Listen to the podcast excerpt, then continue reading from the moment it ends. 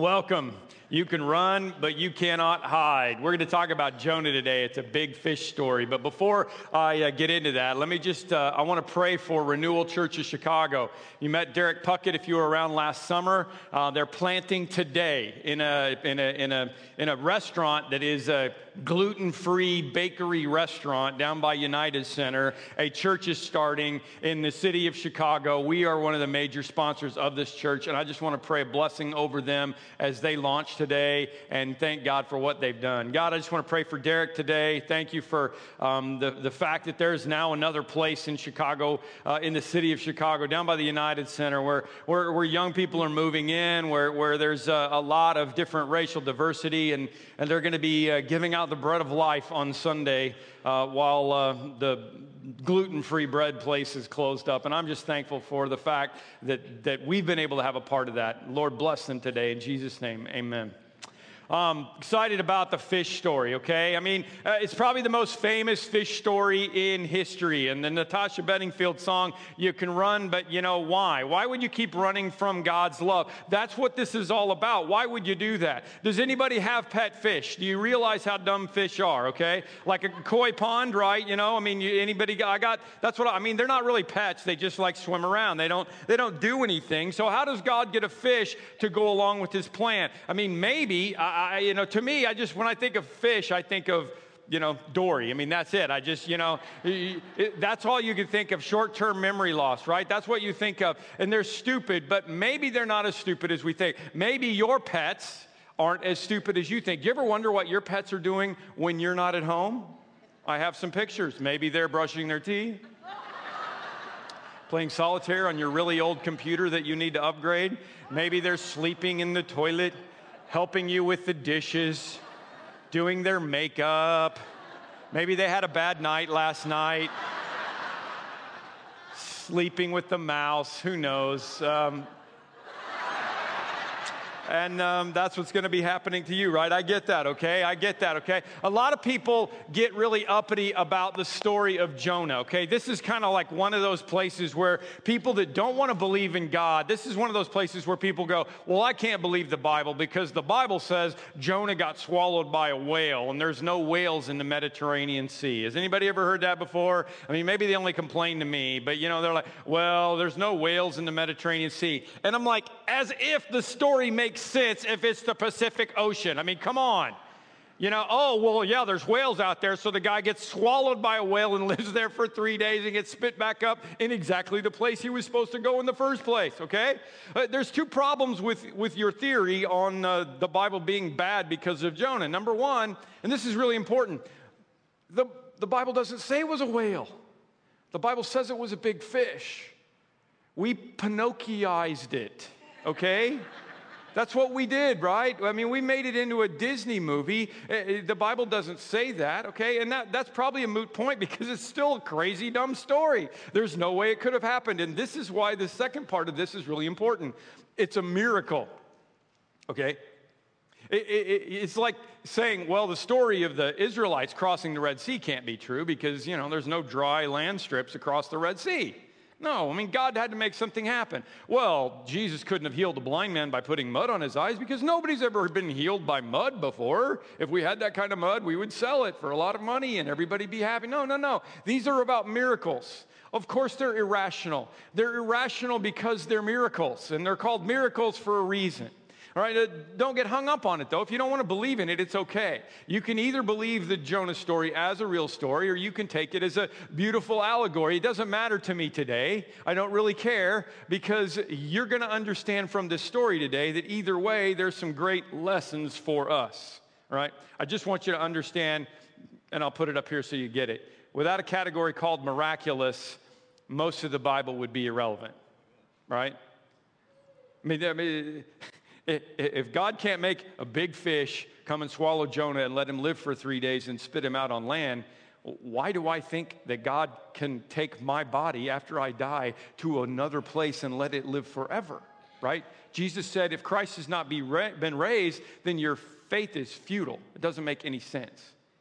At some point, you're going to have to get to the point where you believe in the miraculous. And I believe in. If you ask me, Tim, do you really believe this literally happened? I, I do. And it's really pretty simple for me. And it's because Jesus did. If I'm a follower of Jesus, and Jesus actually said, as Jonah was in the belly of the fish for three days, so the Son of Man will be in the earth. I mean, he was predicting his death, burial, and resurrection with the story of Jonah. So if Jesus believes it and he can rise from the dead, then I'm going to believe him. All right? But again, if you aren't there, if you aren't there yet, whatever, if you don't believe in the supernatural power of God, we're still glad that you're here. You don't have to believe anything to be here. I just want you to know that. We welcome you. Or you can believe like everything if you want. You can believe in extraterrestrials. You can believe you saw Elvis at Burger King. It doesn't matter. You believe whatever you want, okay? You're still welcome. The security will be watching you a little more closely, but you're still welcome, okay?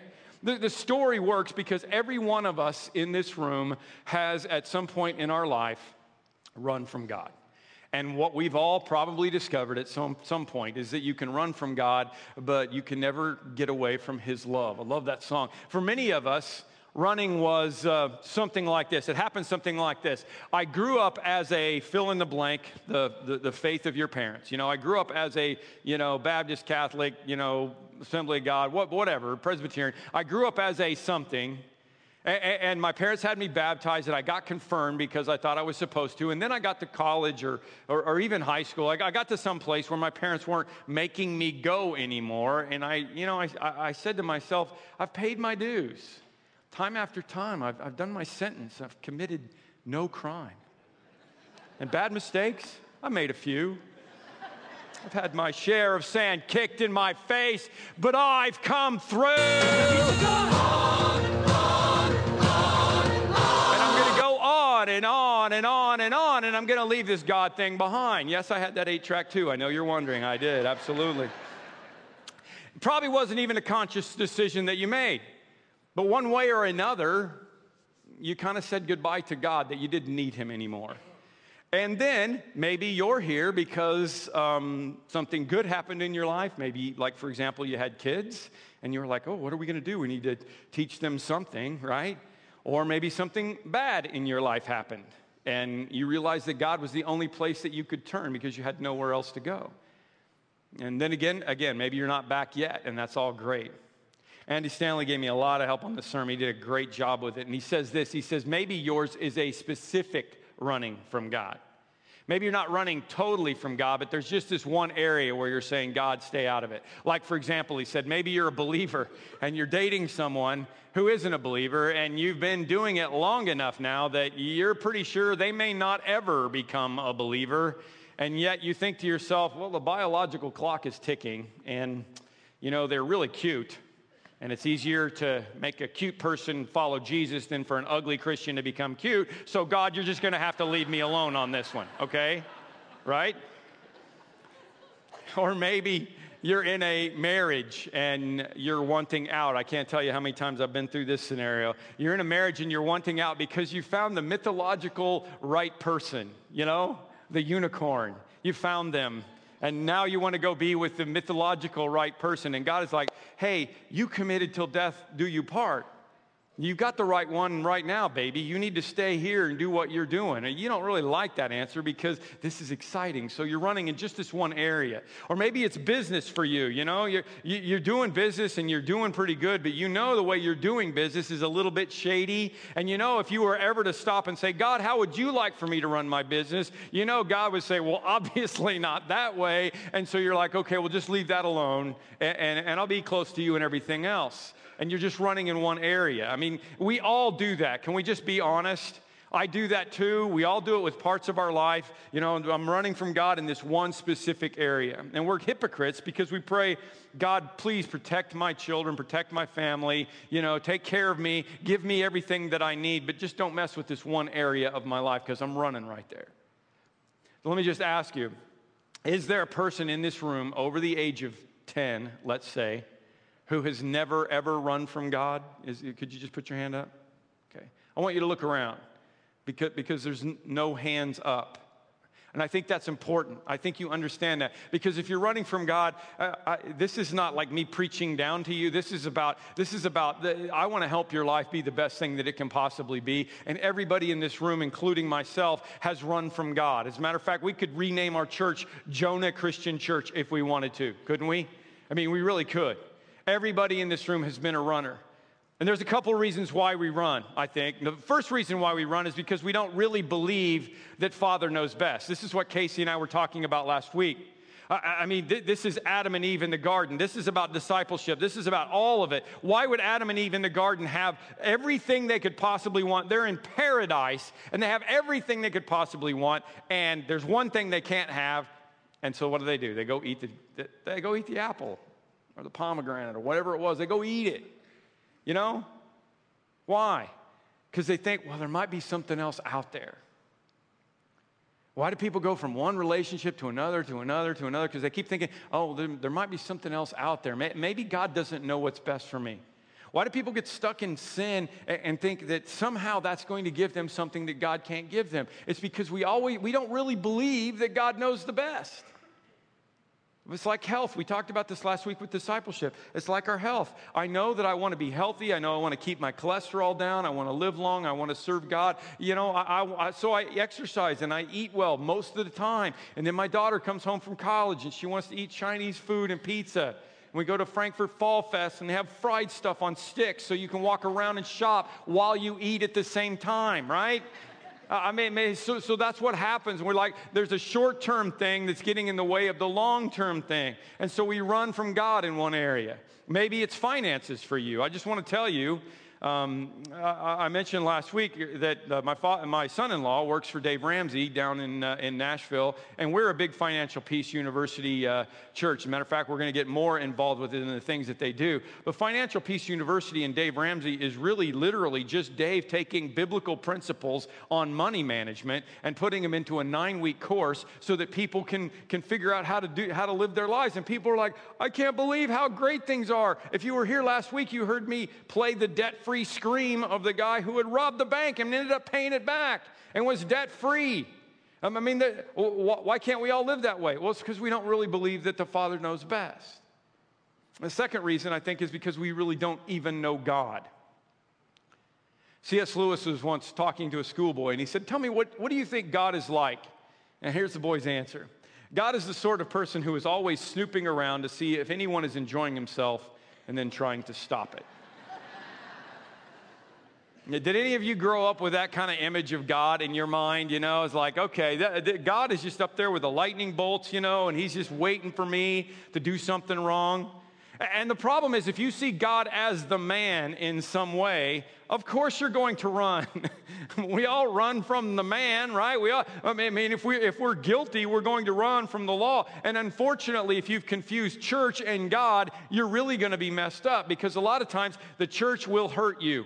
And a lot of you have experiences where the church has hurt you, and you think the church and God are synonymous, and so you're like, well, I'm running away from that. And, and what you've done is you, you, you've run away from somebody that you don't really understand because of the lens, the smudged up lens of your background, of how you grew up, of how you thought God was, just like that little boy. Please, please hear this. If I or someone else at this church hurts you, if somebody at another church has hurt you, please understand that they're just human beings. And please don't get human beings and God confused. We're unveiling the Life on Mission stuff. I wrote this book, Life on Mission, and uh, got the DVD. We got the curriculum for our small groups. We're all going to be going through it. Got it all available for you out there. I'll sign books after this is over. Um, the first book I've ever had published. I've written a couple other ones, but they were so bad nobody ever wanted them. So. Um, and I got Rick Warren to do the foreword, so you know they published it. But but it's it's it's basically a book about how if all the people in the United States would start living as disciples, if we would start living like Jesus, let's just put it that way, that we wouldn't be the third largest mission field in the world. You realize that you live now in the third largest mission field in the world. There are 195 million unchurched Christians, uh, unchurched people in America, I'm sorry. 195 million unchurched Americans. Why is that? Because they don't know who God is. They think God is some bad guy who's snooping around, wanting to see if they're having fun and trying to stop it. They think God is some guy who's standing with a picket sign at a, at a soldier's funeral that says God hates certain kinds of people. They think that, they think that God is this, is this nasty, mad person. And they think that Jesus is too because they've never met him. But as we start to live life on mission, people will understand that that's not who God is and that's not who Jesus is. That, that's what this is all about that, that Jesus' church, I mean, the reason that it blew up, we've been talking about that around here, the reason that it grew up, that it blew up so fast in the, in the first century is because Jesus is awesome and everybody wants to be with Jesus. It wasn't until they started messing with things that the church went downhill. So we're going to have, we've got Life on Mission Central out there. We've got small groups, uh, DVDs, and this is me teaching, okay? I mean, this is, this, is, this is me teaching you along the way. This is a group, that, group book that we put together that everybody's going to go through, and a, a hardback book that, that I wrote. And you can get copies of it, and we're going to do this all together. What I want to ask you to do is to host a group. All right, this isn't got this doesn't have to be weird. Remember, we talked in Acts 2 about how they met together in the temple courts and then in each other's homes. They, they just hung out, all right? What I want you to do is host a group at your home. Uh, I want you to, to get pick up the material and sign up out there and say, you know what, I'm going to host a group. I'm going to do it with my family. I'm going to do it with some of my neighbors. I'm going to do it at work. I mean, these are like 15, 18 minute teaching things that we've got going on here. You, you could do this on a lunch hour. All right, this is be, be pretty simple for you. All you need to do, host stands for, if you haven't heard this before, have a heart for people open up your home or your office or Starbucks or whatever it is, serve some snacks because whenever God's people get together, we have to eat. I don't know, it's just a rule. And and T is turn on the DVD. It could be your laptop, it could be your TV, you know, whatever. I mean, that's all you've got to do. You don't have to know the answers. You just turn it on and you just go. And I want to encourage you to do it. I want to, and even if you're, you know, you can't do it with a bunch of other people, do it with your family, do it with somebody, and go through this together. We're going to do this for six weeks, starting at the end of September.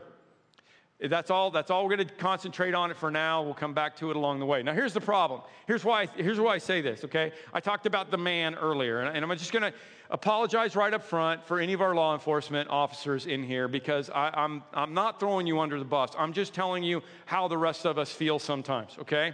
It's the difference, the difference in not knowing who God is, is the difference between having a cop following me or having my dad following me as I'm driving down the road. All right? Think this through, right? You're in the left lane, you're headed down I 80, 294, whatever. You're in the left lane passing some idiot who's going the speed limit, right? And you're, you're going, you're in the left lane, and all of a sudden you see a car. They're tricky now because they've got like Ford Explorers with the lights on the inside now, or you know, whatever. And you realize um, that they're following you, and there's a lot of extra lights in their vehicle somewhere along the way. What, what is your natural reaction? I'll tell you what my natural reaction is, okay? I know not to put on the brakes because that's way too obvious. So if you have the cruise control, you click off the cruise control, your hands slide up to 10 and 2, where they were supposed to be. You slap the cell phone off the dash, right? Turn off the, uh, you know, the radar detector if you have one of those. And if you're one of those kind of people, you, you know, pull the plug out so they don't see the lights up there, right? And then you have a decision to make, right? You have a very hard decision to make. Am I going to ease off so much that I come back in behind this car that I was trying to pass, or do I go ahead and go around them? And you know, probably, you know, you, you might as well go ahead and finish what you were doing because it's worse to look really obvious. So you go ahead and you go around them. You get up, uh, you know, very slowly, you know, like one mile ahead of them all the way, and you get up far enough, and then of course you turn on your turn signal. Don't forget the turn signal, and you ease over in front of them, and you pray right there, like you're a believer in God for a very new way, that they keep going. Okay? Again, officers, I know that you're here to serve and protect, but that's just how we feel, okay? Uh, because we're lawbreakers. We, we don't mean to break the law, uh, you know, but we are. We just know that we're, we're not that good. The difference between that and having my dad following me is for one thing, my dad's to be like a mile back there because he drives way too slow. But he's to be back there. But he's not, he, he might give me a hard time for bad driving habits. He might say, hey, you forgot to turn your turn signal on when you change lanes or whatever. But for the most part, I know that my dad is back there. That's a good thing. If, if, if my car breaks down, he's going to help me. If I forgot my wallet and we're going to get gas, he's going to be there for me. You know, he needs to stop and go to the bathroom even more than I do. I mean, all those things work out really, really well. That's what I'm talking about with this God thing. If your image, if the world's image of God is this, you know, lightning bolt, this, this guy who's just, you know, he's a, he's a cop in a bad mood who's just waiting to write a ticket, if, if, whatever that is, if that's who you think God is, then of course you're going to run run away from him. You see that? I mean, that, we don't believe that God either knows the best or we just don't know God. That's why we run. All right? Let's talk about Jonah. Jonah. Three things will always happen when you run from God. Always, always, always. The word of the Lord came to Jonah, the son of Amittai, and he said, Go to the great city of Nineveh and preach against it because its wickedness has come up before me. Well, watch what happens right here. When we run from God, we usually run to stupid places. Stupid places. What does Jonah do? Jonah ran away from the Lord and headed for Tarshish. He went down to Joppa, where he found a ship bound for that port. And after paying the fare, he went aboard and sailed for Tarshish to flee from the Lord. All right, let me put a map up here of the Jonah journey, okay? Jonah is over here in Israel he goes down to Joppa, and instead of boarding a ship to go to Nineveh, he boards a ship to go to Tarshish. Does that help you a little bit? Okay, this is not a uh, n- no thanks to God. This is a expletive no to God. This is a oh no you didn't to God. Okay. But, but what, what my point about this is, is that you're going to get in a boat? I mean, really? You're going to run from God and you're going to get in a boat?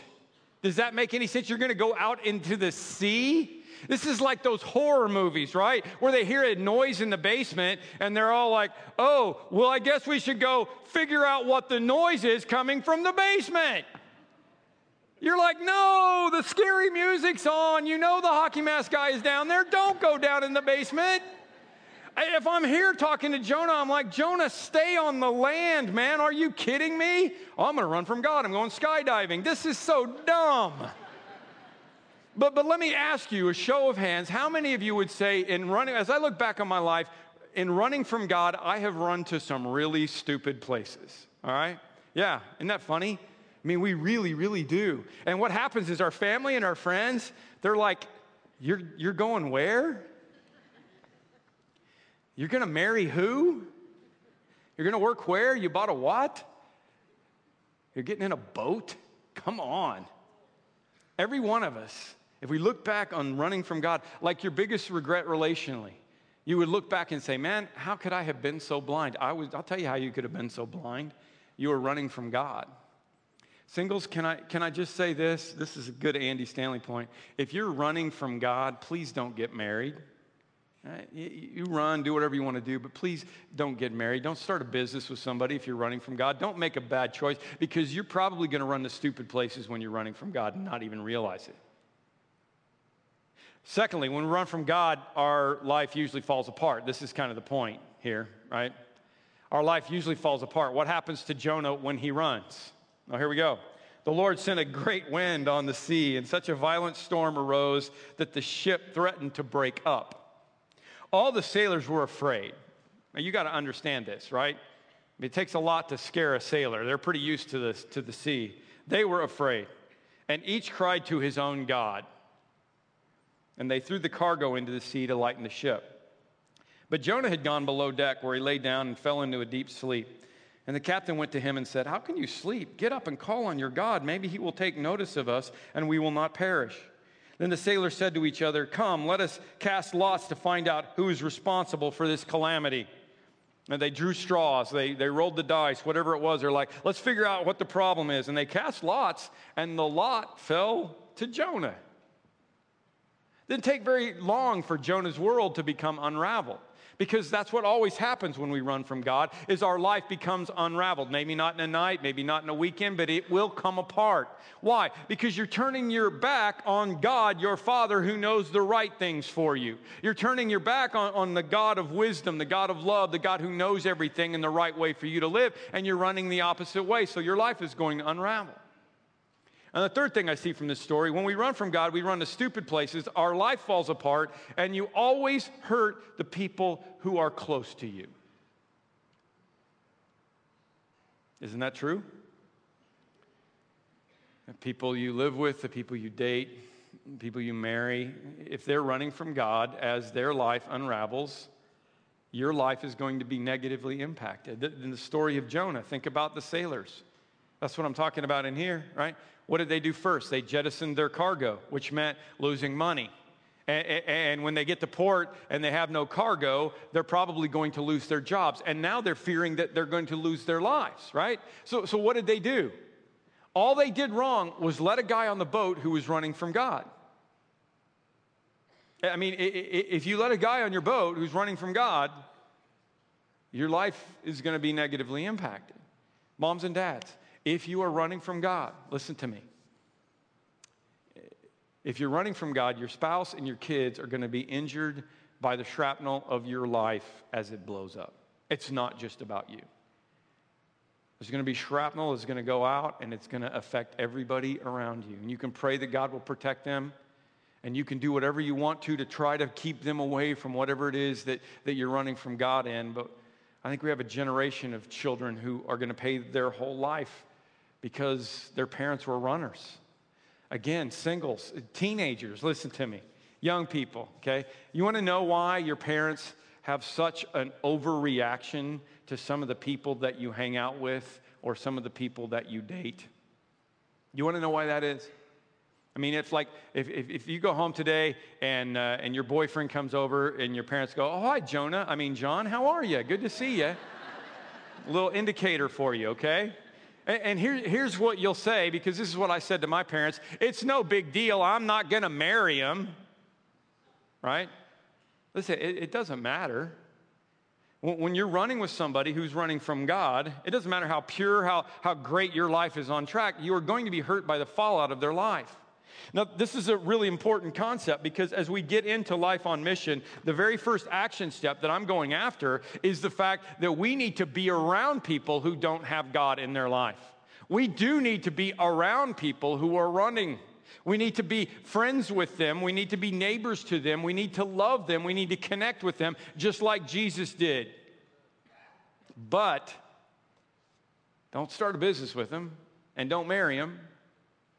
You know, don't let them move in because it's likely that if they don't get a hold of God's plan for their life, their life is going to blow up and it's going to injure you. I mean, this is really important that you get this. Jesus had Judas with him for three years. He was close to him, but he never would have allowed him to lead his church because he knew what was going on in his life. And of course, Judas's life obviously did blow up. Now, here's the great news, okay? God is always going to try to get you back. What we learn about God in the story of Jonah, why I love it so much. I mean, the first thing is that Jonah wrote the book of Jonah. So everything that, that you're reading here is Jonah looking at his own life and calling himself out, you know, and saying, Boy, I was a real bonehead. That's basically what you're reading here all the way through. And what you see in the book of Jonah is basically the entire message of the Bible, which is God always trying to get his people to come home. He's always trying to get you to come back. It's the entire New Testament message, it's the biblical message of grace and mercy and love love. What we discover in the, in, the, in the Jonah narrative here is that God will actually come and involve himself in your mess. He's not just sitting on the sidelines going, Man, I hope you come back to me. He's going to jump into your mess and try to stir things up in such a way that you will come back. This is the incarnation of Christmas, boys and girls. That's what we're talking about, right? Coming down, he came into our mess and became one of us to save us. Now, when I say he comes into your mess, I need to explain that. Andy Stanley said it really well. God will sometimes even increase the consequences and the pain, not to pay you back, but to bring you back. Jonah got on the ship and went to Tarshish. God's the one that caused the storm. and sent the fish. If it means allowing you to suffer, if it means allowing you to bump up against the consequences because he wants to bring you back, that's what he's going to do. And he's not going to do it because he's the lightning bolt guy. He's going to do it because he wants to, you to understand that his way is right, that he is your father who loves you, and, and he wants you to come back home. And Jonah gets it because once the short stick fell to him, he realized what was going on. So they asked Jonah, verse 8, Tell us who's responsible for making all this trouble for us. What do you do? Where do you come from? What is your country? From what people are you? Jonah answered, I am a Hebrew and I worship the Lord, the God of the heaven, who made the sea and the land, the land that I should have stayed on. This terrified them. And they asked, I mean, they've never, never like met a God who actually had any power before. So it terrified them, and they said, What have you done? And they knew he was running from the Lord because he'd already told them so. And the sea was getting rougher and rougher. So they asked him, I love this. What should we do to you to make the sea calm down for us?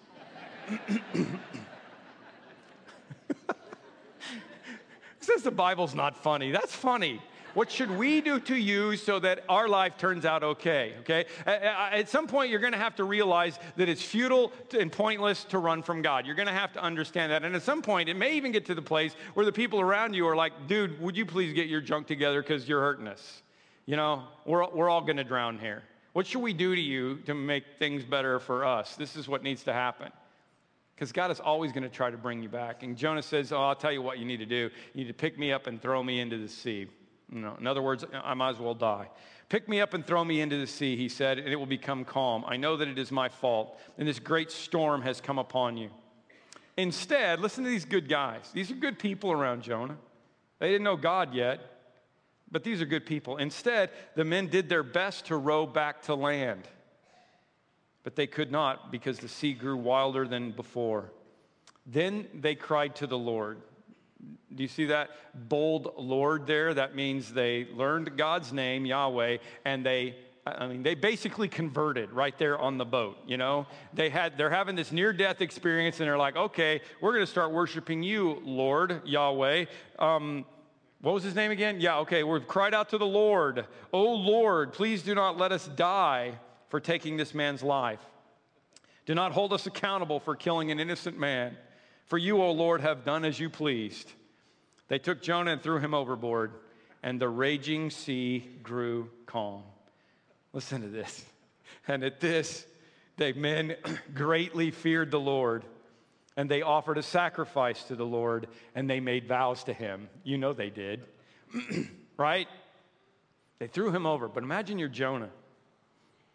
Imagine you're Jonah and, and you hit the water, and as you're sinking down into the water, you realize you're looking up and you realize that instantaneously all the waves have stopped and the storm has stopped, and maybe the sun has even come down, and you're sinking down into this abyss, and you realize that this whole thing has happened because you were running from God. I mean, just imagine that feeling. And at this point, Jonah learns something about God. Eh, that, that, that sometimes God isn't going to chase you when you run, but He's going to wait patiently for you. It's the prodigal son story. Jesus is, I think, Jesus' best story in the Bible, right? The father didn't go chasing after the son, he just made sure that everything was ready for whenever he came home. So then there's this fish. I know, again, I know it's crazy. but the Lord provided a great fish to swallow Jonah, and Jonah was inside the fish three days and three nights. Is that hard to swallow? I mean, pun intended, you know? I mean, God, God did create fish in the first place, and, and it is a fish. I mean, I got to point this out. God didn't make a giant panda bear learn how to swim and come up and grab him and live inside of a giant panda bear for three days, all right? He could if he wanted to, but it's not that difficult to think about the fact that a fish could do this. There are big fish. I look for big fish on the internet. That's my favorite picture. And from the looks on the guy's face on the left, I don't think that's Photoshopped. I mean, there are big fish out there. That's just a catfish. There are documented cases of men being swallowed swallowed by whales and being cut out and living later on. I don't recommend it, but, but don't just automatically picture a cartoon Pinocchio running around inside of a whale, bailing out water as he's, you know, as he's trying to figure out what he's going to do with himself, all right? what I'm saying is don't pass this off.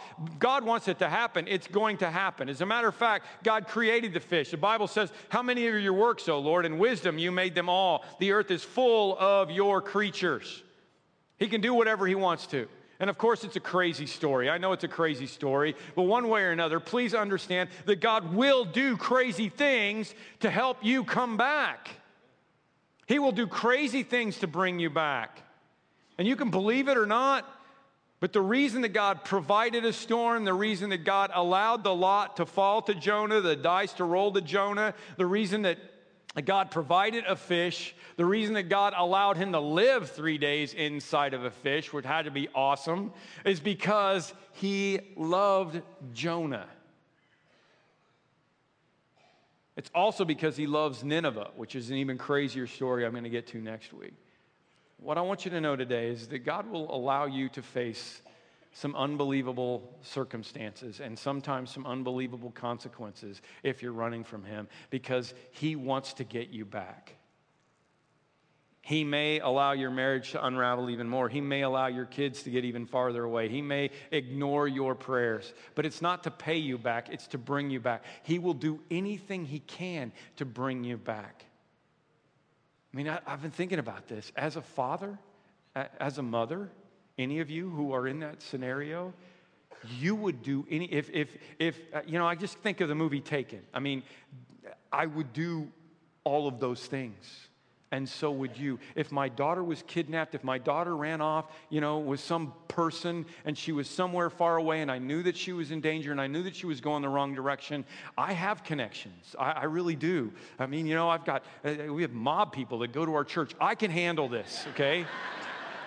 I will do some stuff to make sure that my daughter comes back and that that boy never wants to be around my daughter again. You know what I'm saying? That's what I would do. And so would you, because I, I love my daughter. And that's how God feels about you. And the thing is, when you're running from God, you're, you're forgetting a couple of very important things. First of all, you're forgetting that He is the God of wisdom and that He knows best. Okay, we talked about this already. I love this picture. It, it, God has a perspective that we just don't have, okay? I mean, th- th- this is a this is exactly what our life is like sometimes. And God looking at it, and we're like, hey, leave me alone, man. I just want to have fun. Hey, leave me alone, man. I'm going to run from you in one area. And God's looking at us and He's going, look, this is not going to go well for you. I can see the end of the story. And, as a parent, you know, as God, He is going to knock you off that skateboard. He's going to break the wheel of your skateboard, or He's going to put a big whale down here in the end to swallow you when you go in. But He's going to do something to try to make sure that you don't mess up your life because of what you're doing, because He is that smart. That's what He has, is a perspective that you don't have. And the second reason why I think this is important, we, we just forget and we run from God, that we forget the fact that God is the source of unconditional love and acceptance. And a lot of the times I see people running, they're running because they're trying to fill up their love tank. They're, they're running from one relationship to another relationship to try to fill up the love that they're looking for. I see marriages blow apart because they're looking at each other, expecting them to fill up their love tank. I see families blown up. I see people who are trying to find success or whatever it is, and, and because they're trying to fill up this need for unconditional love and acceptance that God is right behind you, trying to give you all along. And if you'll just turn around and look at Him, if you will just turn around and take it from Him, if you will just turn around and understand that He's your Father and He loves you and that's why He's behind you, and you'll turn around and run with Him instead of away from Him, it'll, it'll change your life, not just in eternity, but right now. You know, I, I, Casey said something about Jesus. Jesus came to help us. Because uh, discipleship is basically Jesus asking people to run with him, you know? That's really all it is. Jesus came along and said, Follow me. Let's run this way. Stop running that way. Let's run this way. And then uh, I'm, I just started thinking of Forrest Gump, you know? I, start, I started thinking of Forrest just running back and forth across the, you know, across the continent. All these people started following him. And the only problem is Forrest had no idea why he was doing it. He was just doing it. Jesus knows where he's going, and he wants us to follow along behind him and start running behind him because he knows the way to get to God. He knows the right way. And the reason I was excited to do this sermon is because I really, I mean, I love this story, and the second part of it's really crazy. I, I, I wanted you to hear this because of one phrase that was in the very beginning of Jonah. When he's on the, it says that Jonah had gone below the, the deck. Okay, the storm has already come up, but Jonah had gone below deck and he lay down and fell into a deep sleep. And the captain said, How can you sleep? Get up and call upon your God. And I know that some of you are running from God and you just in the, you're just in the bottom of the boat asleep. You're not even paying any attention whatsoever. So I, I'm, I'm coming along here and I'm like, hey, what are you doing? Why are you sleeping? Get up and call upon your God and start running the other way. You're running to stupid places. Your life is going to blow up. And when it blows up, it's going to hurt a lot of people around you. So maybe this is a day for the runners to come home. Maybe this is a day for you to say, you know what, I'm, I'm going to turn around and come home. So I want to ask you to stand right now. We're going to spend just a moment in worship. I'm going to pray for you first, and then I'm going to pray for you after. And we're just going to spend a minute in worship.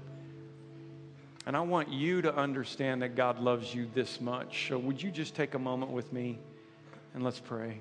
God, I just um, thank you for the amazing story of Jonah and how much you involved yourself in his mess. And I just want to pray that as we think about our lives and what's going on right now, as some of us have been asleep in the bottom of the boat, will you let this day be a day when we realize that we're running away from you and we need to call upon our God. But Lord, please don't let us call upon the God that we thought we knew, that was just waiting to write down all the bad things that we've done and make us pay a fine. Will you please wake us up to the fact that you are the God who loves us and that your love never fails. In Jesus' name